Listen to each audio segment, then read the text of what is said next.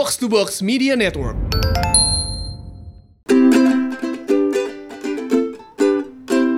Mencoba minimalis.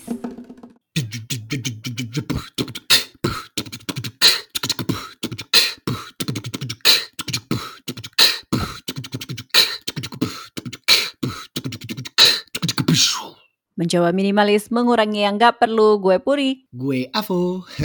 Teman-teman, mungkin kalian pernah denger nih pepatah yang bilang kalau jika kita temenan sama tukang parfum, kita akan ikutan wangi. Sementara kalau kita temenan sama Kang Minyak, ya kitanya jadi bau minyak juga gitu ya kan. Nah intinya sih dengan siapa lo ngabisin waktu itu secara langsung bakal banyak berpengaruh sama jalan hidup lo. Lo bisa kebawa produktif atau lo justru bisa jadi mager kalau circle lo nggak dukung. Ibaratnya lo punya temen nih lima orang ya kan. Lo nya motivated nih. Sementara temen lo yang empat ini mageran. Nah itu lo yang bisa ketularan mereka tuh, bukan sebaliknya gitu. Dalam situasi lain misalnya lo yang cuek nih. Sementara temen lo nih pada berprestasi semuanya. Itu mau nggak mau, suka nggak suka, cepat atau lambat, lo pasti akan ikut kebakar juga. Kalau kita lihat dari situasi tersebut, sebetulnya kan lingkungan kayak gitu bisa ngasih pengaruh yang cukup kencang ya sama kehidupan kita gitu. Dan dari situ kayaknya kita penting nih untuk ngelakuin introspeksi gitu terhadap lingkar pertemanan di sekeliling kita gitu. Jadi kita bisa seleksi nih siapa aja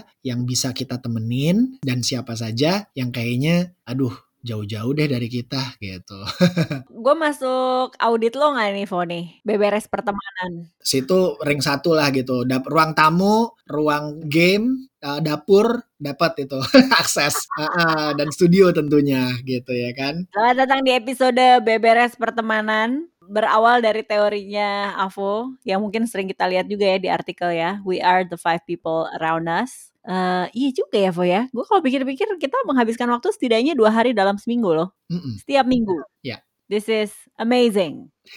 Walaupun dengan jarak jauh begini ya. Yes. tapi gue juga inget lu sempat bilang uh, sebelum rekaman ya ada istilah social contagion. Lu mau cerita nggak tuh Jadi di sini disebutin bahwa para researcher menemukan bahwa behavior atau kebiasaan-kebiasaan kayak uh, smoking, terus hal-hal seperti obesitas, loneliness, uh, depression, dan uh, drug use itu cenderung bisa berkembang tuh dalam klaster sosial pur. Nah itu gue cukup kaget sih. Jadi kalau yang bagian ngerokok gue setuju. Mm-mm. Biasanya kalau temen lo ngerokok, lo jadi ngikut gitu kayak eh bagi dong bagi dong gitu kan nyobain walaupun walaupun lo nggak beli Ya. eh, dan lo juga bukan train smoker ya, apa chain smoker gitu. Tapi akhirnya lo jadi ngikut gitu. Begitu juga dengan eh, minum atau drug use. Yang gue masih kayak mencoba memahami nih obesitas. ya masa iya gitu kayak lah kalau emang temen gue agak gemuk nanti saya dibilang body shaming lagi kan gitu ya Mm-mm. terus akhirnya gue gue nge-google nih barusan gue mencari si jurnal-jurnal yang ngomong emang iya kalau misalnya temen lo obesitas maka lo mungkin ikutan obesitas atau jadi naik berat badan juga gitu kan Mm-mm. dengan dengan niat gue adalah semoga ini enggak gitu. Tapi ternyata disayangkannya ini bener loh. Ini datanya Nicholas Christakis dan James Fowler. Dia bilang kalau temen lo, if a friend of yours, jadi temen langsung ya, bukan Mm. kayak temen langkah dua gitu. Mm-mm. Dia tuh obes- obesitas, maka lo tuh 45% lebih mungkin punya eh, kesempatan atau punya probabilitas naik berat badan dalam 2 sampai 4 tahun ke depan. Gokil nggak tuh? Dia udah ngitung berapa Selama kita temenan kan ya kalau misalnya lagi meeting di Holigio kan ya berat badan stabil lah ya. Jadi kita kan sama-sama pecinta daging nih, kita kan karnivor. Tapi Avo itu selalu mengajarkan cuci dosa gitu. Adalah dia pakai adegan tiger sprong dulu sebelum kita zoom, zoom meeting, terus dia link-link apalah eh, model-model circuit training yang gue nggak pernah tahu itu sebelumnya. Jadi gue happy sih. Jadi kayak oke, selama lo masih menjalankan itu nih, Iya. gue juga kayaknya akan ketularan. Walaupun gue nggak akan tiba-tiba tiger sprong atau tiba-tiba gue sikap lilin gitu, enggak sih ya. ya. yang soal merokok ternyata itu benar. Bahkan ini jadi dua langkah efeknya. Tadi kan gue pikir ya kalau temen langsung lo ngerokok ya udah pasti lalu juga jadi gampang kepengenan gitu. Iya. Tapi kalau ternyata temennya temen lo ngerokok, Mhm. temennya temen lo. Jadi kalau Avo punya temen lagi yang gue nggak kenal, Mhm. cuman tahu-tahu doang, Mhm. itu gue 29% mungkin ngerokok. Gokil ya. Se-contagious itu ya. Se-contagious itu. Nah yang terakhir nih, ini, ini menarik sekali. If your friend of a friend of a friend, tiga langkah. Oke. Temen tiga langkah ya. Circle-nya Avo tapi nggak terlalu kenal gua misalnya atau tahu-tahu doang. Dia itu happy sama hidupnya, maka lo 6% lebih happy dengan hidup lo juga. Jadi si data ini, si jurnal ini bilang, nih ya, 6% mungkin terdengar nggak banyak guys katanya. Tapi Hmm. coba deh pikir, misalnya si orang happy banget ini dapat kenaikan gaji 10 ribu dolar. Artinya, lu akan dapat 2% kenaikan eh, tingkat happiness atau kebahagiaan lo. Kan lumayan ya. Holy Giu dan Holy Cow tuh bisa sampai ke kita dan akhirnya efeknya kita happy juga gitu ya kali ya. Ya. Jadi social contagion ini emang bisa kasih benefit tapi ya ada downside-nya juga ya gitu. Tinggal gimana cara kita eh, ngakalin lah gitu, cara kita berteman gitu ya kan eh, dengan eh, orang-orang tersebut gitu. Karena di sini ada istilah eh, atau fenomena pertemanan yang menarik sih Pur yang mau gue bahas. Yang mungkin orang-orang belum banyak yang tahu but it does exist. Ada yang namanya langgeng palsu Pur. Apa itu? Jadi langgeng palsu itu adalah pertemanan-pertemanan di mana kita menjalin pertemanan gitu kan dengan beberapa orang atau dengan komunitas gitu ya kan yang secara kurun waktu temenannya udah lama, secara intensitas eh, komunikasinya juga kencang gitu. Minimal eh, tiap hari pasti ada chat atau misalnya seminggu sekali atau sebulan sekali pasti ada gathering lah atau ngumpul-ngumpul. Tapi ketika dilihat lagi secara kualitas, ternyata orang-orang yang udah temenan langgeng ini nggak pernah kenal dan nggak pernah mengerti satu sama lainnya pur. Jadi ya ketemuan-ketemuan rutin gitu kan, main bareng, hangout bareng gitu kan, liburan bareng bahkan gitu. But they never really know each other ternyata gue melihat fenomena itu gue langsung ya lumayan tersentak ya pur ya gitu. Karena kayak oke okay, gue harus harus lihat lagi nih apa selama ini gue juga punya ya gitu. Geng-geng atau uh, apa pertemanan-pertemanan yang masuk kategori langgeng palsu. Ini ini ya teman-teman yang kalau ngegoes bisa berdua puluh terus foto bareng abis, itu bubar. Terus nanti saling komen saling komen di sosial medianya. I'm not saying it's bad gitu, yeah. karena pertemanan kan tuh punya peruntukan. Betul. Sama kayak mungkin ada orang yang ngegolf karena emang dia cari network. You don't look for best friend dong ketika yeah. lo punya mentality kenal sama orang baru di golf course gitu Mm-mm. atau di geng goes ini. Ya naif sih menurut gue ketika lo berharap orang yang baru lo kenal sekali dua kali di komunitas terus Mm-mm. berharap dia akan ngebantu lo dan all out gitu ketika lo lagi sedih. Naif aja sih karena dunia tidak bekerja seperti itu ya kan? Ya betul betul. Uh, nah jadi kurasinya emang di kita sih kayak ya lo mau sampai kapan julid terus bahwa ah ini kan temen palsu ini ini temen yang cuman ini doang ya tapi kan be dunia bekerja juga dengan uh, sistem take and give gitu ya kayak Betul. dengan lo berinvestasi di komunitas ini lo dapat apa Yes. ya kalau lo emang dapat network bagus, tapi berharap lo dapat network dan juga dapat teman sejati yang akan nyamperin lo ketika ban lo kempes jam 12 malam kan, ya kali gitu. Ya bagus kalau bisa dapat da dari lingkungan itu juga, tapi kalau enggak ya realita aja sih dunia tidak bekerja seperti itu gitu. Yes. Nah, lo pernah nyundul gua artikel yang six type of people. Jadi katanya, ini dari Forbes guys, nanti aku cerita nih. The six people you need in your corner. Jadi ring satu kita, kalau versi Forbes ya, sebaiknya ini terdiri dari tipe 6 yang kayak gini nih. Apa aja tuh, Fo? Nah, di sini nih ada 6 tipe. Yang pertama itu ada yang namanya the instigator atau sang kompor. Tukang kompor ya. Yang kedua itu ada the cheerleader atau sang supporter. Yang ketiga ada the doubter atau sang dosbing atau dosen pembimbing. Yang keempat ada the taskmaster atau sang mandor. Wah. Terus ada the connector atau sang anak gaul dan yang terakhir ini ada the example atau sang mentor. Lo udah tahu dong peran lo dalam kehidupan gue sebagai apa dong, Vo, ya kan? Kalau dilihat dari uh, pertemanan kita ya, sepertinya gue memang jadi the instigator ya gitu, yaitu orang jadi kompor banget gitu.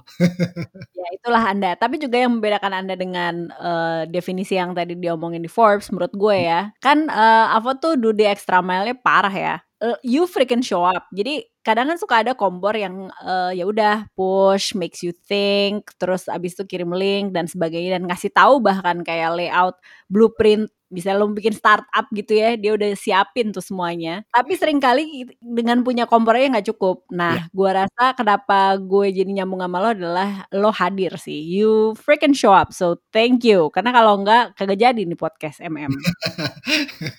Mungkin agak agak, eee, 11, 12 sama ini profil cheerleaders, supporter. Jadi lu juga kan selalu membalas WhatsApp gue ya di tengah malam ya kan?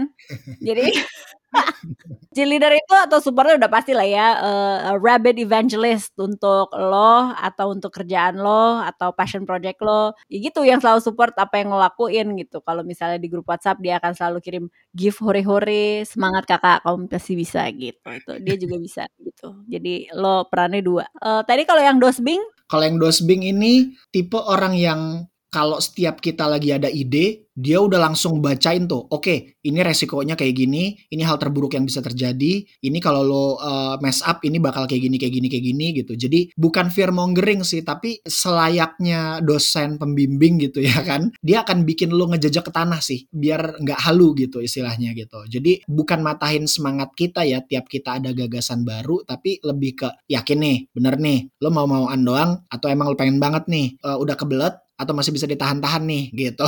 Jadi the doubter atau uh, sang dosen pembimbing itu dia apa ya dia akan tipe-tipe orangnya biasanya yang sarkastik, flat atau uh, blatant gitu. Nah. Nggak ada nggak ada filternya gitu. Karena kadang juga banyak yang ah ini mah anget-anget doang nih, ntar kendor lagi lo tengah-tengah gitu. Ah itu itu sebetulnya kita masih tetap perlu sih tipe orang yang kayak gitu gitu untuk jadi banternya kita juga gitu bahwa oh iya gue harus harus tanggung jawab nih, harus responsibel nih sama apa yang gue mau coba bikin gitu. Ya, jadi kalau kata Forbes ini orang yang tipe ini akan menjadi voice of reason lo. Jadi kalau lo nggak kuat atau lo nggak jalan atau ide itu patah, berarti why lo nggak kuat atau why project ini nggak kuat gitu. Nah, itulah fungsi dobing, dosbing.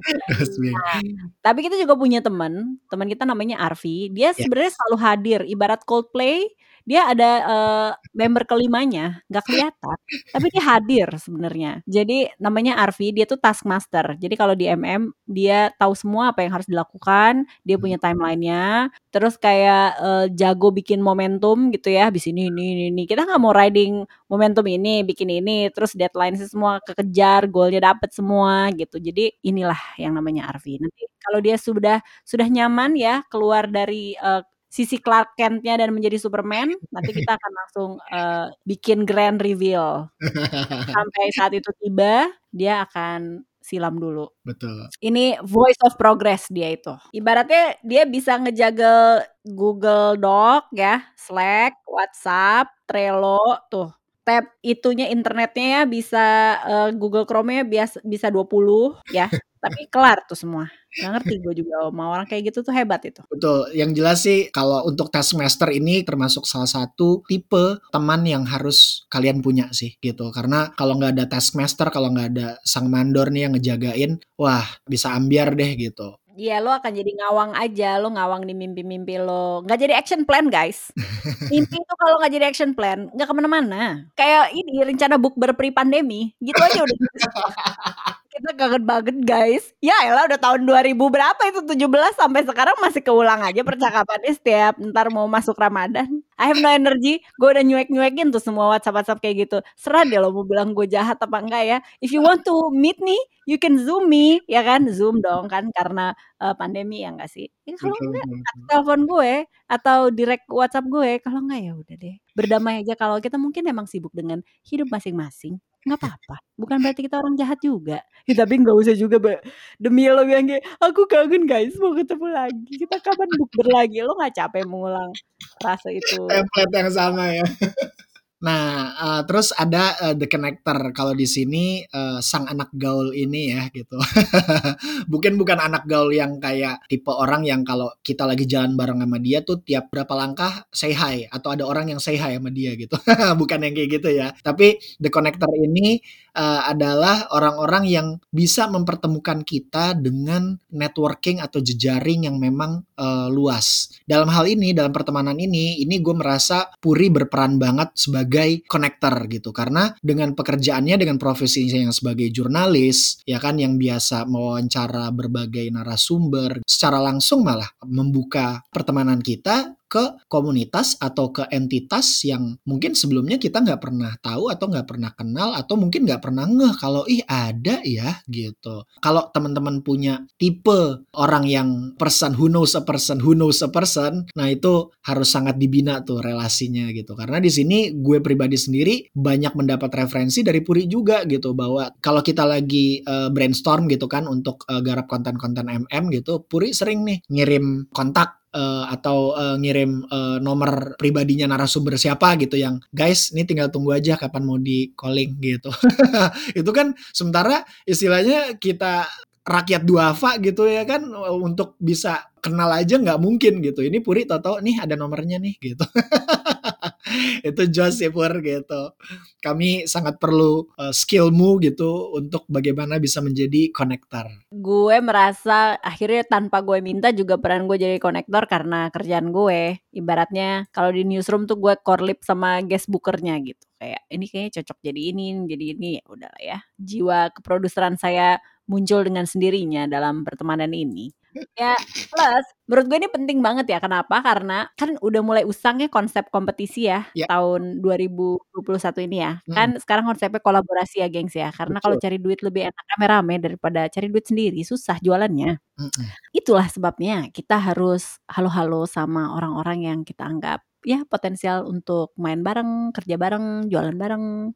Dan yang terakhir ada nih satu profil yang anak startup banget ya udah sering diomongin nih. Sang mentor. Ciela the example kalau kata Forbes teman paling bijak biasanya paling dewasa berpengalaman stabil jadi North Star gitu. Kira-kira orang yang pengen lo jadiin role model karena dia udah melakukan banyak hal gitu. This person will be the voice of true authority. Wow jadi kalau anda mau bikin startup sendiri anda akan bergaul dengan CEO-CEO lain kayaknya nih ya.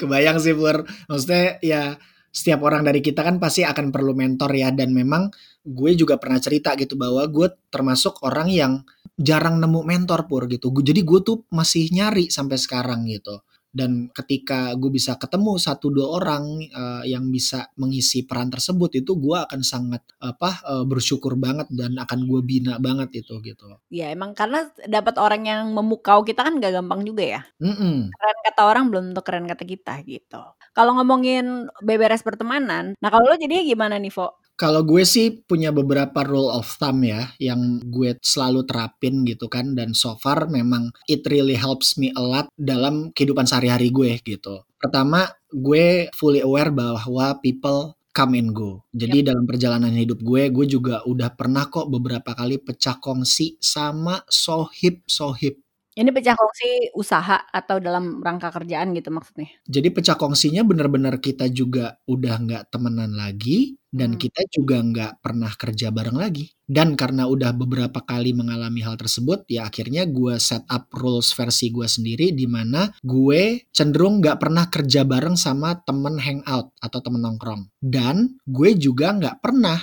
hangout bareng rekan kerja. Jadi kalau ada konflik atau ada friksi di salah satu kolam itu tidak akan berpengaruh ke kolam lainnya. Kalaupun ada yang bisa kerja bareng dan hangout bareng, itu biasanya udah melalui proses filtering dan kurasi dalam kurun waktu yang lama. Seperti saya maksudnya, yang sudah dikurasi selama 10 tahun. Salah satunya antum. dan gue juga selalu melihatnya lebih ke ya yang namanya pertemanan itu pasti ada asas manfaat atau mutual. Ya, hmm. ini normal dan manusiawi banget gitu. Kita nggak perlu lantas jadi pamrih ya, tapi minimal kita bisa saling bermanfaat satu sama lain. Jadi kita bisa mengambil manfaat dari orang tersebut dan kita juga bisa memberikan manfaat ke orang tersebut gitu. Jadi setiap ketemu orang baru, setiap ketemu komunitas baru, gue akan selalu menanyakan hal tersebut ke diri gue sendiri sebagai bentuk kurasi gue. Oke, gue bisa ambil manfaat apa nih dari pertemanan ini? Oke, gue bisa ngasih kontribusi apa nih terhadap pertemanan ini? Itu strategi gue dalam beberes pertemanan. Kalau lu sendiri gimana, Pur? Jadi kalau lo intinya pertemanan berfaedah gitu ya. Wow, bijak sekali Abah Avo. Kalau gue, gue agak sama-sama lo. Kayaknya kita sudah berdamai dengan pertemanan itu ada peruntukannya masing-masing gitu. Hmm. Nah kalau sosial media, gue mungkin agak berbeda dengan orang lain. Uh, walaupun gue paham kalau kita terlalu terinvestasi dalam sosial media, lo sangat mudah tergelincir ke dalam perbandingan. Hmm. Tapi sosial media gue pakai untuk monitoring. Karena gue nggak mau jadi orang yang sangat asik di ruang gemak gue sendiri. Lo tau kan kalau udah punya pendapat kekeh A, lo pokoknya lo cuma mau temenan sama yang punya pendapat A. Yeah. Gak ada yang salah dengan itu karena mungkin lo lagi butuh penguatan. Kalau lo lagi di fase itu silakan. Tapi kalau gue, gue lagi mau me memonitor apa yang dikatakan orang yang gak sependapat sama misalnya pendapat A gitu. Jadi gue menjadikan sosial media itu buat monitoring. Gue juga berdamai dengan lima orang terdekat gue adalah realita gue saat ini gitu. Kayak ya gue kalau ketemu Avo tiga tahun yang lalu dia nggak dalam realita gue saat ini dan tidak apa-apa. Tapi sekarang Avo ada di pertemanan lima orang terdekat gue gitu. Yang mungkin berganti. Sekarang tinggal lo pengen meng mengkurasi atau lo membuat realita lo seperti apa. Jadi itu sangat mungkin digonta-ganti kan. Formasinya fluid lah ya. Fluid gitu. Dan kayaknya kita perlu berdamai bahwa itu nggak apa-apa banget ya. Kadang kan suka ada orang yang kayak you have changed, lo nggak pernah reach out ke gue lagi gitu. Ya mungkin karena kita punya apa ya jalan yang berbeda, tujuan yang berbeda, atau mungkin memang hidup terjadi begitu cepat, lu udah gak punya waktu lagi sehingga lo gak bisa investasi waktu terlalu lama buat si orang yang dulu deket banget sama lo gitu. Kalau yang filter agak Severus Snape itu ya tega, itu adalah tadi lo udah bilang ada enam tipe, itu idealnya lo punya semua ya. Uh, kalau gue ya kalau lo punya peran-peran itu bagus buat gue, tapi yang sangat-sangat enggak adalah manusia dulu Wah itu gue kayak udah ya kita ketemu di reuni sekali aja kita nostalgia. Tapi gue males sih ngomongin masa kejayaan zaman dulu. Lagi dan terus menerus gitu. Kayak lo ketemu di kawinan sekali iyalah menyenangkan ya ngomongin zaman dulu gitu. Tapi ntar lo ngopi minggu depan ngomonginnya sama lagi uh, iya. manusia yang uh, dulu gue gini dulu gue gitu kalau gue mau gaspol lagi gue bisa nih lebih dari lo tapi realitanya lo nggak gaspol ya udah terus gimana dong? Gitu kan? Misalnya mengkerdilkan temennya yang misalnya sekarang jadi menteri gitu. Uh-uh. ya dulu dia mungkin juara kelas gitu kan. Terus dia mau ngasih tahu ke orang bahwa kayak ya gue kalau mau juga gue bisa lebih dari dia. Uh. iya tapi kan lo enggak gitu Amit-amit jangan sampai gue jadi orang kayak gitu ya. Ini doa iya. gue jangan sampai gue jadi kepleset. Jadi orang kayak gitu lo boleh noyor gue kalau itu terjadi sama gue gitu. Dan um, dan gue tahu ya bergunjing itu sangat menyenangkan ya asli. Bergunjing itu menyenangkan sekali. Tapi kayak kalau bergunjing dan berulang-ulang, bahkan topik gunjingannya udah nggak up to date lagi dan kita nggak ada lesson learn atau takeaway-nya kayaknya juga gue melipir nih. Ibarat judul lagu Slipknot ya people equal shit jadinya ya kan. Aduh, ya kan. Jamaah Slipknot. Abah Avo langsung. Rekomendasi apa nih buat MM dari lo? Untuk rekomendasi film yang mengangkat atau uh, memiliki value-value pertemanan itu ada beberapa film. Yang pertama tuh ada Shaun of the Dead. ini film horror komedi ya kan tentang uh, zombie gitu kan di mana ya teman-teman bisa lihat sendirilah uh, pertemanan dari karakter utama dan sidekicknya gitu ya kan. Terus ada Baby Driver juga nih ya kan. Uh, berasa ya pur ya gitu story bagaimana seseorang berusaha untuk keluar dari pertemanan yang menurut dia tidak akan membawa manfaat yang baik nih apalagi temenannya sama begundal-begundal dan uh, kriminal gitu ya kan. Terus ada Mean Girls nih. Nah, ini ini juga satu takeaway dari film Mean Girls lepas dari semua itu sangat menyenangkan ditonton ya nggak usah mikir gitu kan adalah orang toksik itu walaupun kita mungkin suka gibah dan sebel tapi ketika dia punya power dan dia memuji kita kita tuh jadi kayak seneng gitu dapat validasi dari orang itu. Itu aneh ya, itu aneh banget. Dan gue rasain. Apalagi kalau kita tuh ibaratnya masih twenty something, terus Iya iya. eighteen plus gitu. Lu sebel sama orang ini, tapi karena orang ini influential, populer, kenapa lo harus butuh validasi dari orang yang sebenarnya lo sebel gitu. Nah, terus ada film The The Intouchables nih. Ini uh, film Prancis, uh, Omar Sy yang uh, main. Ini based on true story gitu kan, cerita pertemanan antara uh, seorang bapak-bapak dengan disabilitas gitu kan dengan caretakernya atau dengan neninya gitu. Jadi ini kocak banget, touching banget. Kita bisa melihat pertemanan itu dalam spektrum yang jauh lebih luas dan lebih dalam gitu. Di sini satu lagi ada film The Perks of Being a Wallflower. Di sini ada Emma Watson ya kan, si Hermione Granger pasca Harry Potter dan ada Ezra Miller juga ya Pur ya gitu. Jadi ini filmnya juga bagus banget dan uh, bisa mengajarkan kita uh, mengenai proses uh, pertemanan yang memang bisa jadi related sama banyak orang gitu. Apa yang mau lo omongin nih menutup episode beberes pertemanan, Fo? Kalau dari gue itu simply gue uh, akan selalu encourage teman-teman untuk kelilingilah dirimu dengan orang-orang yang bisa bikin kamu sehat, bisa bikin kamu happy, bisa bikin kamu tambah pintar, dan bisa bikin kamu lebih sugih. itu aja.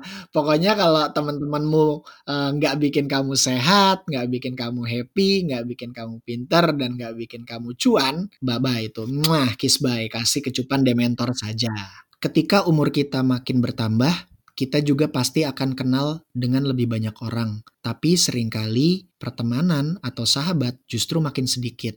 Namun, hal itu bukan berarti kita stop nyari teman baru, kita stop nyari lingkungan baru, kita stop nyari komunitas baru. Jadi, kita yang memang harus terus keep looking, keep searching, dan keep maintaining the friends that we already have lo punya power untuk menentukan realita lo gitu. Lo pengen punya realita yang seperti apa, maka harus diaudit. Here's a challenge uh, to you. Audit your social media account, audit your friends. Gak harus setiap reunian datang kalau lo gak pengen. Siapa yang lo ikutin, entah itu di dunia nyata maupun online, itu punya pengaruh ke lo nya sendiri. Selamat menjalankan beberes bertemanan. Booty out. Avo chaps. Bye for now. Mencoba minimalis.